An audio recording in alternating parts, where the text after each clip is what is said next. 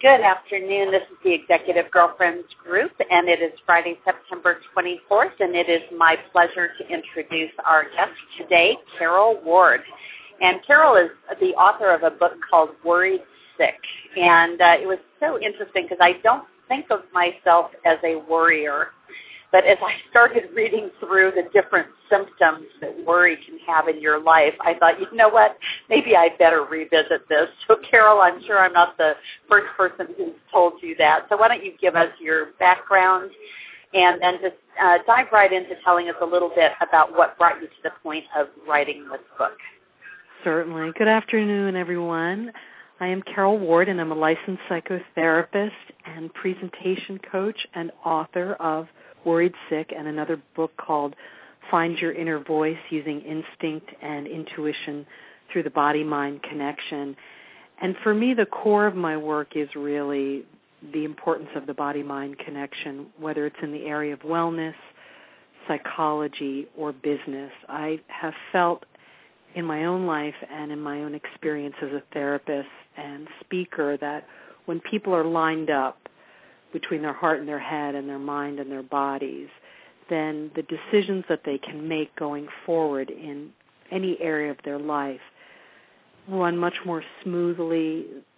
Those decisions can come from a place of empowerment because there's not a conflict between what an intuitive part of you is saying versus what your head might be saying. So my goal and my passion in my work is to help people get back in alignment and get those two areas connected. So any decision personally or professionally can be made with clarity.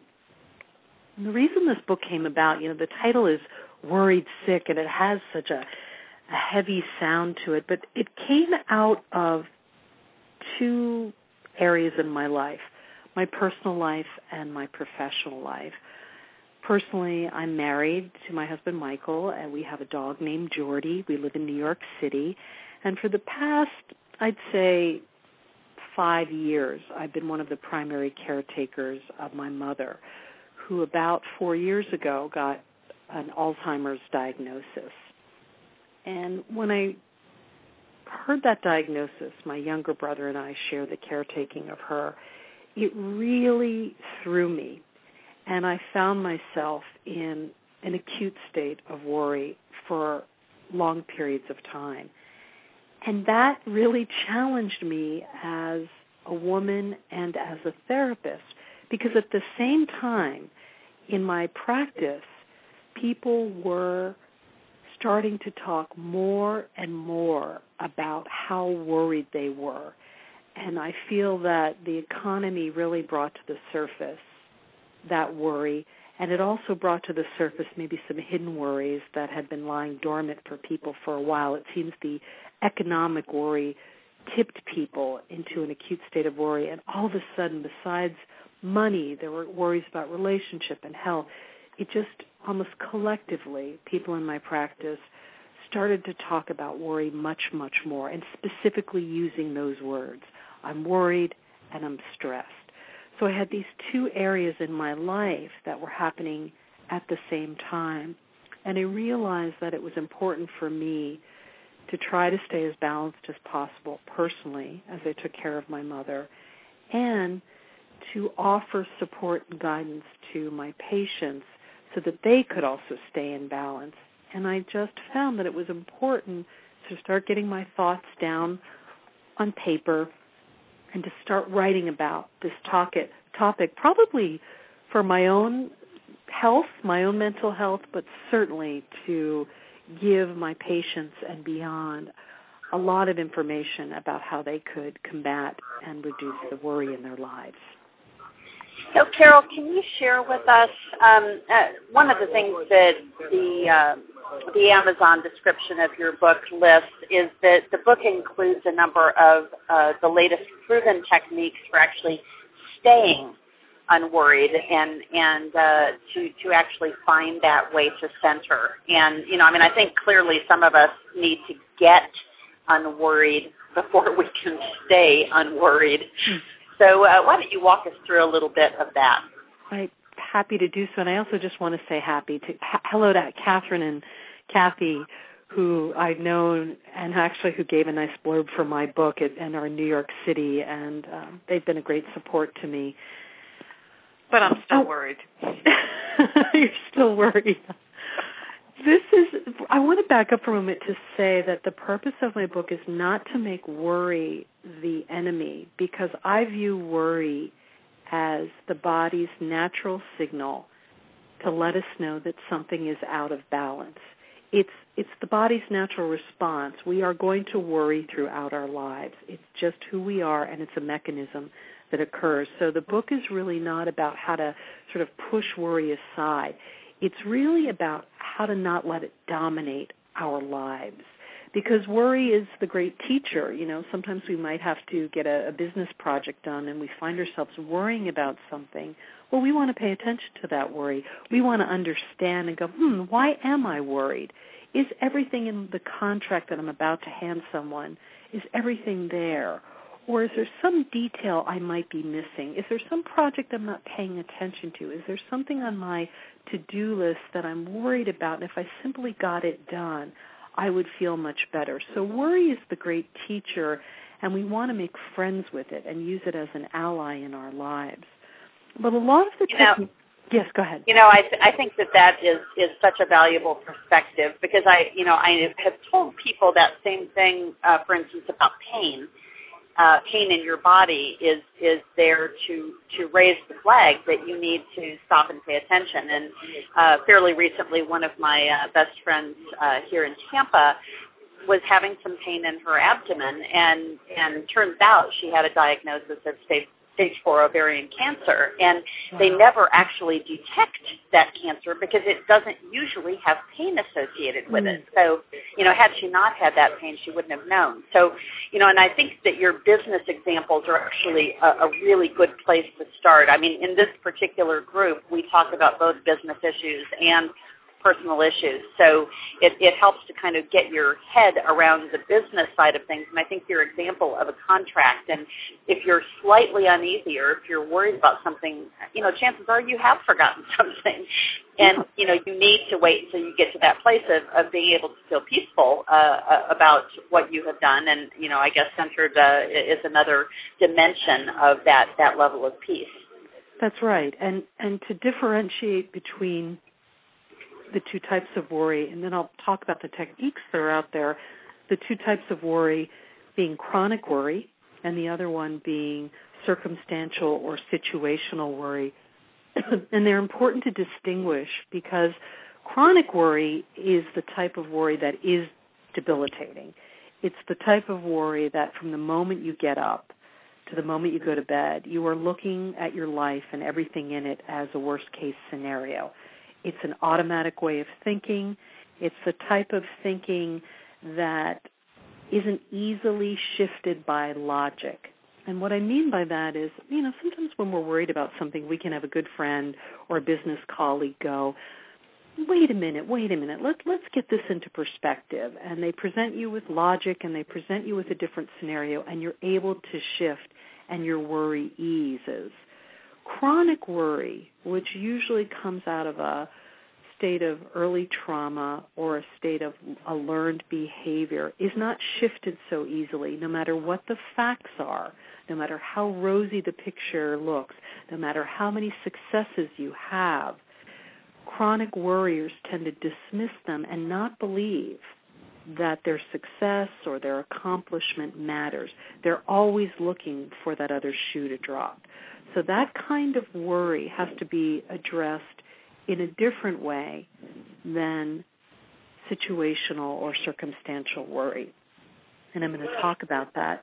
And right. And so let, let me just jump in for a sure. second. So um, one, of, one of the other points that you make in your book, and, and this occurred to me as you were just describing the, the kind of worry that comes from being around people uh, that things are just difficult. And so one one of the parts of your book talks about how to ident- identify and avoid toxic people. Yeah. And and uh, you know understanding th- that information that comes from those kind of people quite often is designed to encourage anxiety. That's part of their tactic. Correct? Yeah, and it radiates off of them. And and the interesting thing, Chicke, is they can't they can't perceive it. It's very much an embodied view of the world. It's it's startling, and and Catherine has probably experienced this too as a therapist. Is that when you're working with someone who really has a chronic belief, a chronic core belief about themselves and the world, it's very hard for them to shift. They don't realize that their anxiety or pessimism is driving you crazy. It's not necessarily your responsibility to get them to see a different way. It's usually something that they can't help. So to set a strong boundary with a person like that, if you have to do business with them, but if you don't, it's good to have a very wide berth and start to look at the people in your lives who radiate that kind of energy to understand that it's usually very automatic to them, but that you don't have to manage it, fix it, or help them see the light. And with well, you know, it's it's interesting that you you talk about that because um, you know one of the other things that you talk about in the book are those mantras and thought blockers that you need to use to pre- prevent negativity from taking over. And if you can't remove those from your life, and if it's not your responsibility to fix them, help us understand some of the things that you can do uh, to prevent that negativity from really infiltrating and, and being insidious, uh, you know, in your thinking and your behavior. Well, one is if you have to interact with people on a business level who are negative, I'm a big fan of those meetings should be brief. Those meetings should be time specific and you have to also identify what the strengths of that person are, just like you would do as a, a strong businesswoman anyway, going into a situation, but with, especially with a negative or pessimistic person, you need to understand why am I here and what do I need out of this situation.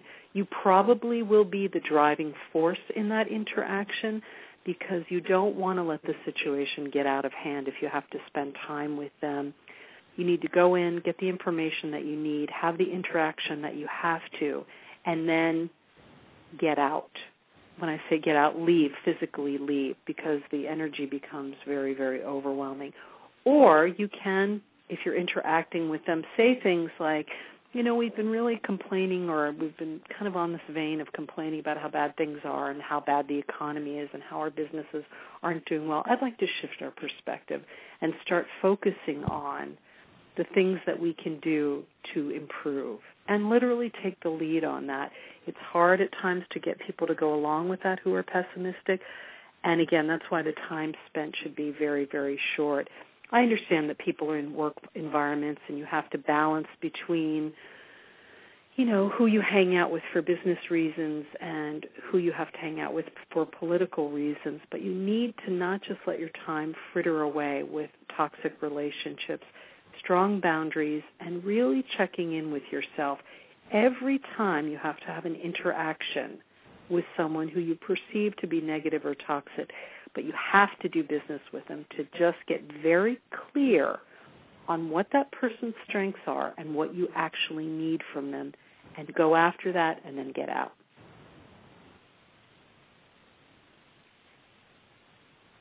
Yeah, sorry, it took me just a second to get muted. Okay. Um, one of the things, uh, again, that hit me when I was reading uh, about your book and uh, extending the invitation to have you come and, and talk to us was you had a, a list of kind of physical man, manifestations of worry and, and those things where we can tell that we have, um, you know, something that is is uh, causing some unrest. And and uh, I'll, I'll just give an, a personal example. A couple of weeks ago, we were going through a lot of very very stressful things, and I I thought I was handling them well. I didn't really feel like I was worrying about it, but uh, I started to have a, a very strong and, and persistent um, backache. And uh, you know, later realized that there was a kind of a confluence of events going on that you know it wouldn't be surprising for there to be something like that. Uh, you know, where the muscles just actually tensed up and and I couldn't uh, relax them. And then because I was tense to begin with, then I actually set myself up uh, when I was traveling the following week to actually really jar my uh, my back. And, and now, you know, I've had a couple of weeks of dealing with that. So um, I, I want to go into talking about those exercises and things that you can actually do to relax your tense muscles and unwind the mind. But first, why don't you just talk about some of those physical manifestations? Because as I said, I didn't think I was a warrior, and then I started reading your list, and I thought, oh my, I maybe I am. well, I wrote. I have it in three areas. I have that worry shows up in the physical, psychological, and behavioral realms of our lives. So on the physical realm, you might be experiencing things like gastrointestinal distress, headaches, you could have skin problems. You could have shortness of breath.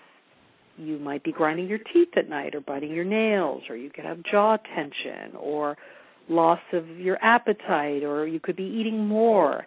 Or you could feel almost as if you at times were having a, a minor panic attack, the the increased heart rate or physical or muscular tension.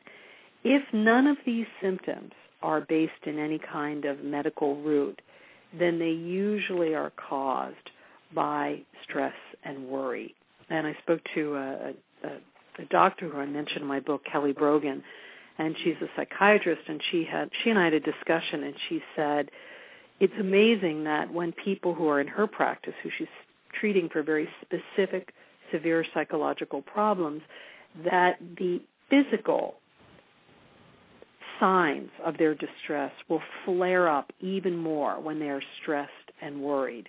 And again, it could be a skin rash or they could start to develop neck aches and, and headaches. So a great thing to do, let's say in the physical realm, and it's good to, to do this in each realm, but you want to first say, when did this start happening? Pinpointing the time frame. Gee, let me think about it. My backache started last Wednesday. What was going on? What was I dealing with? Who was I dealing with? What when does this happen to me? When does it happen to me in the past?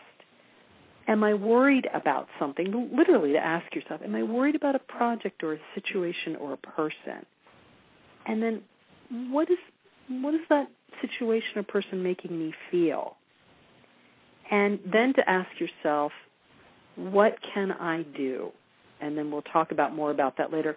What are some of the things that I can do? But pinpointing the time frame, because we can get very overwhelmed and say, I don't know, I'm just feeling bad and my stomach hurts, my head hurts. But if we can start to track it back, that in itself, when I work with people, starts to calm them down. It's like, oh, that's what it's attached to. Okay, it's when I you know, got that check from somebody who, you know, it bounced, or when that person disappointed me and didn't follow through on that business tra- transaction. Okay, that's when I started worrying, and that's when I started to worry about my business. So start to get it very, very specific. The other area is the psychological, and this has to do with mood.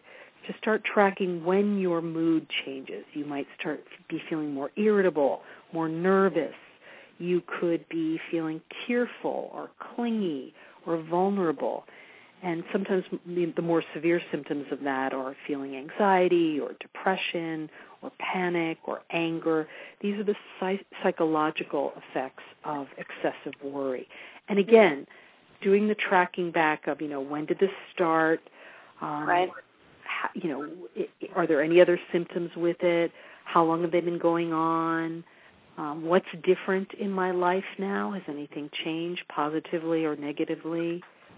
yeah, you know, it's interesting, Karol, because I was talking to a colleague today at a meeting, and he has a teenage daughter who's uh, just, I think, about a year older than my daughter, and he was explaining, um, you know, that she was, uh, he didn't know whether this was just going through puberty or, you know, becoming a teenager, but, uh, you know, she's just been really having a lot of uh, just wild, wild mood swings and uh, this morning when I talked to him, he said, you know what? I was thinking about it after I was talking to you, and I realized that, you know, she is happy-go-lucky all day, and then about an hour before bedtime, she starts getting uh, anxious, and she mm-hmm. starts actually uh, getting a little bit depressed. And and I was prompted to ask him whether he and he and or his wife, when she was little, would lay down with her and uh, you know help her get to sleep. And uh, you know, I of course know that from firsthand experience. I did that with my daughter.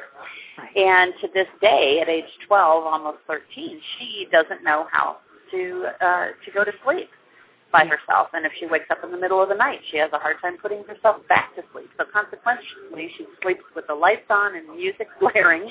And it turns out his daughter is going through some of those same things. So, you know, I, again, I really appreciate the, the practical nature of your observations that it can sometimes be triggered by an event. And, and so now he's going to go home and talk to his wife, and and then also they're they're going to be talking to a therapist, I believe, on Tuesday, and it, it gives them you know some fuel to be able to go back to that. And I, I know all of us know someone who's a chronic complainer, and you know I think it can also help uh, you know rather than just nodding your head your head and saying, oh yes, you know, to, to actually be able to prompt them through some of these uh, things to unwind the mind. So can you help us with uh, with some specific things that we can do to relax uh, our tense muscles and to unwind our mind when we do find that we are uh, in knots over something.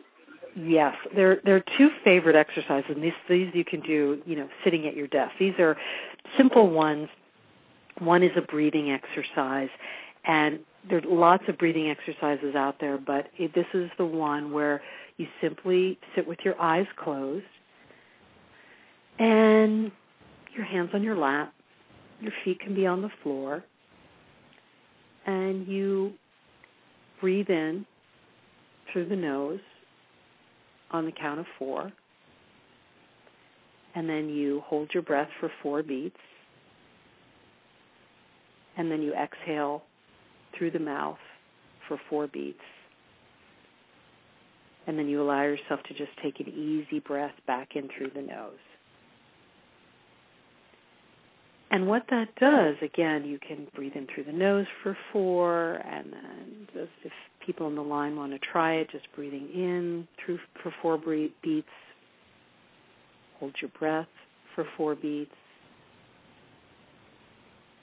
Exhale again for four beats. And then easy breathe in. Exhale and then start the cycle again. And what it does is it connects you back to your breath and allows your breath to fill up your lungs and gives you that moment of pause. You can do it for four beats, you could do it for five beats, you could do it for three beats. You get to play with that, the breathing in and out. If you are feeling, you know, stressed or tense, catching your breath literally is the most basic and first foundational exercise to help you start getting your mind clear again. And then the other one, I, I like this one as well, especially if you're having a stress headache or you're too what I call up in your head. And this is an exercise called Heat the Hands. And it's actually been known to help with migraine headaches to help ease the symptoms. And most acupuncturists and you know, uh, holistic healers will say what happens is literally too much energy gets caught up in the head. And what you want to do is bring the energy down to the rest of your body. So the heat the hands exercise is to imagine that your hands literally are enclosed in gloves or mitts and you imagine that your hands are heating up. And if you have trouble with visualization, I tell people to, if they're sitting at their desk, to just take two objects from their desk or a pair of socks balled up in each hand and you feel the weight of those in your hands and you imagine just in your mind's eye your hands heating up or those two objects heating up and let the energy do this for about five minutes let the energy move from your head. And here's a little bonus one that, that's not in my book, but again, it's from an acupuncturist, is that actually if you're feeling headachy from a stress headache and worried, you can stick your feet in the bathtub with warm water. And the heat from the water on your feet, again, draws the energy down from your head into the rest of your body. And I've tried it a few times, and it's one of those kind of magic-y things that you're like, oh my gosh, this really works. And it's a quick fix for when you're feeling stressed. Well, that is really great. And uh, again, I'm, I think I'm going to have my daughter listen to this because uh, you know I've had to take uh, aspirin to school and record it with the nurse because she uh, gets headaches during class, and I'm quite certain it's because she's worried about something and and uh, not sure she can do the uh, the bathtub in the hot water at school, but we'll right. work on one of those. So just if even if she held held something in her hands, and then imagine right. just putting her focus on that, or at lunchtime or at a break, just allowed herself to even squeeze her hands open and close, you know, little fist and then right. relax, little fist, to get that energy flowing back down. Exactly.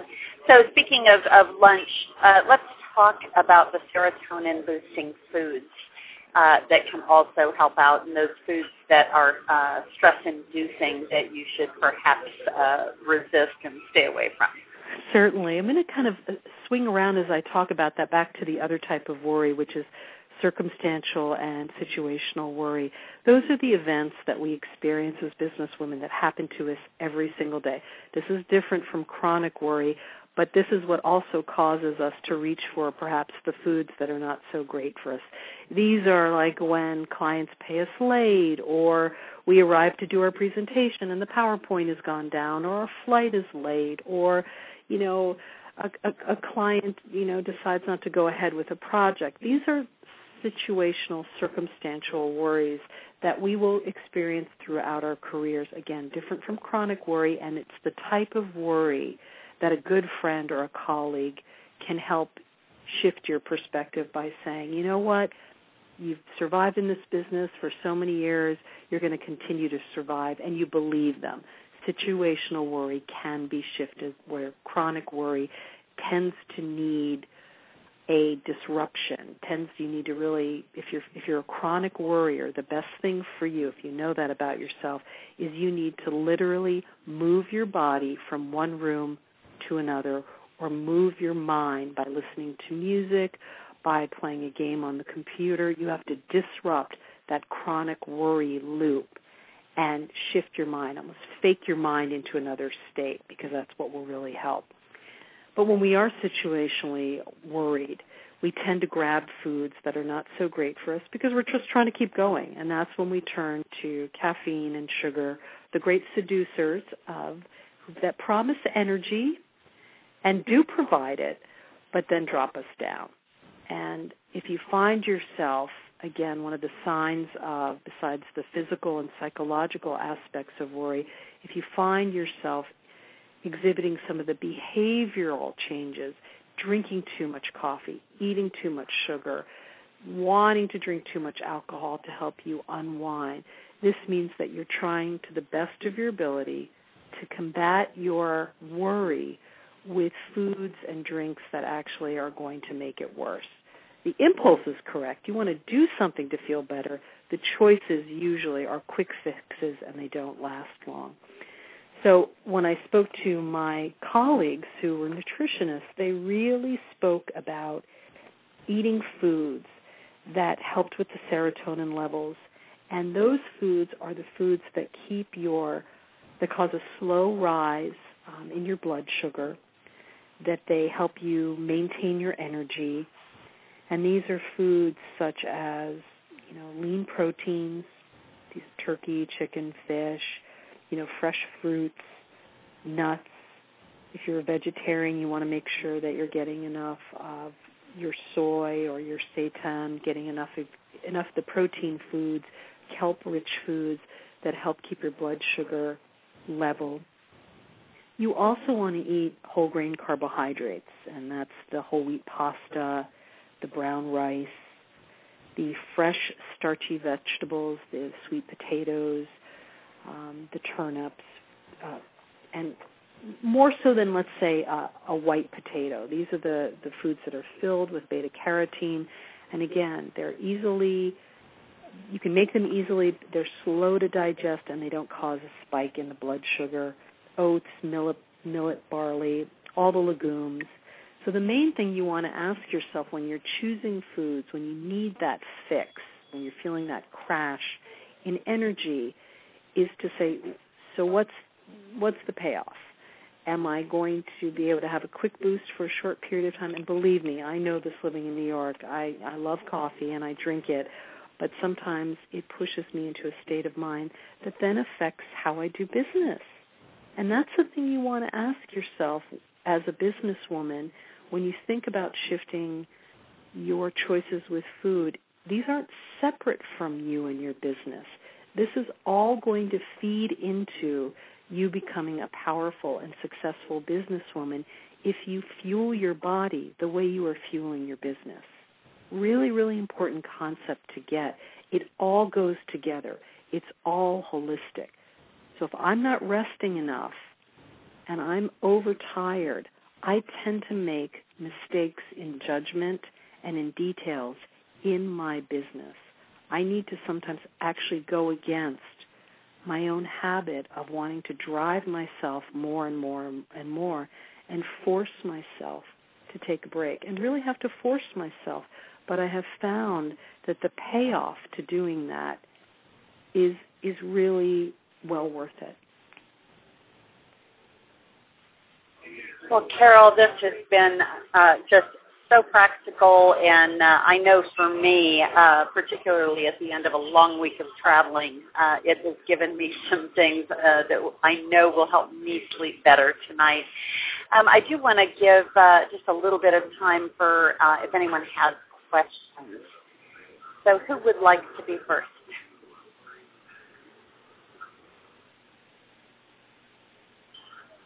Don't be shy.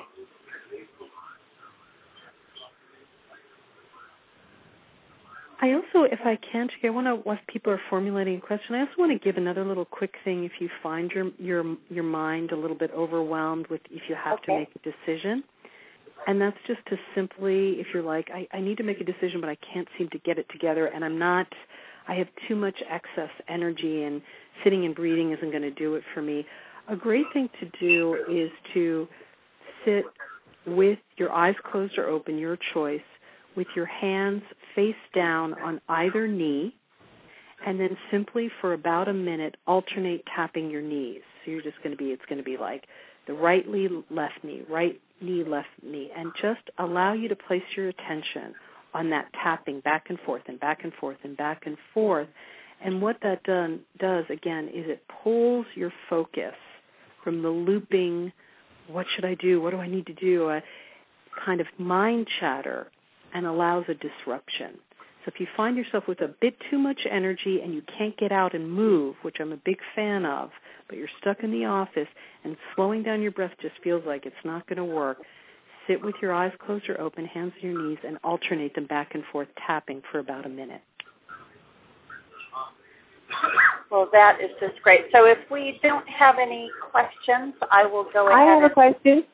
Oh, okay. I have a question. Hi, this is Catherine. Hi, Karol. Hi. Um, I actually very curious. I mean, for me, it really related to what you're talking about with people who are chronically anxious, and it seems to me that right now we are in an environment that is chronically anxious. And uh, so, what I was curious about is whether you have any tips if someone is in a worried state regarding intake of media, TV, radio, news, print, or even online news. Do you have a, you know, a way for someone to figure out if they should be watching, reading, hearing more or less, or titrating it in some way, or limiting it to certain hours? Just, I wondered if you had any feedback about that.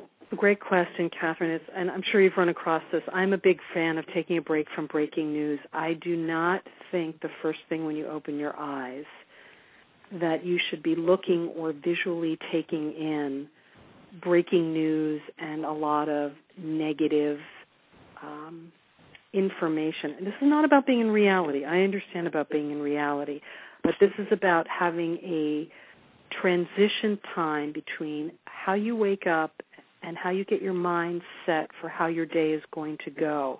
And if you turn on your television and all you see that scroll at the bottom and there's breaking news and you're looking at the economic forecast, you are bound to then face your day with that kind of attitude.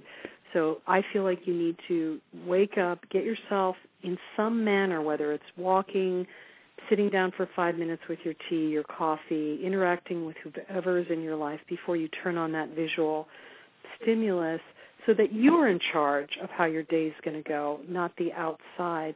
I have to tell you, I know many people right now who are taking leaps of faith, changing their business, and going forth to take new strides and take on new challenges despite what is being said out in the world.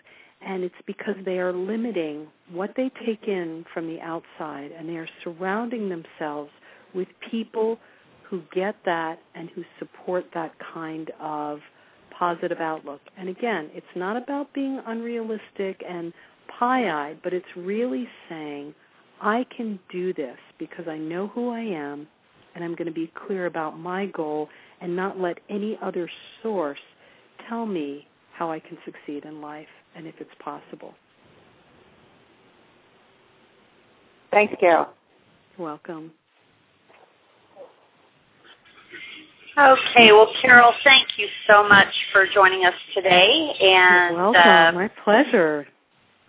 I uh, welcome you to stay on the call if you would like, uh, but if you need to go, we understand that as well. We're going to have a little bit of an abbreviated call today just because I'm at the airport and have to get down to my gate. But uh, I'm going to go ahead and turn off the recording because what's said on the egg call stays on the egg call.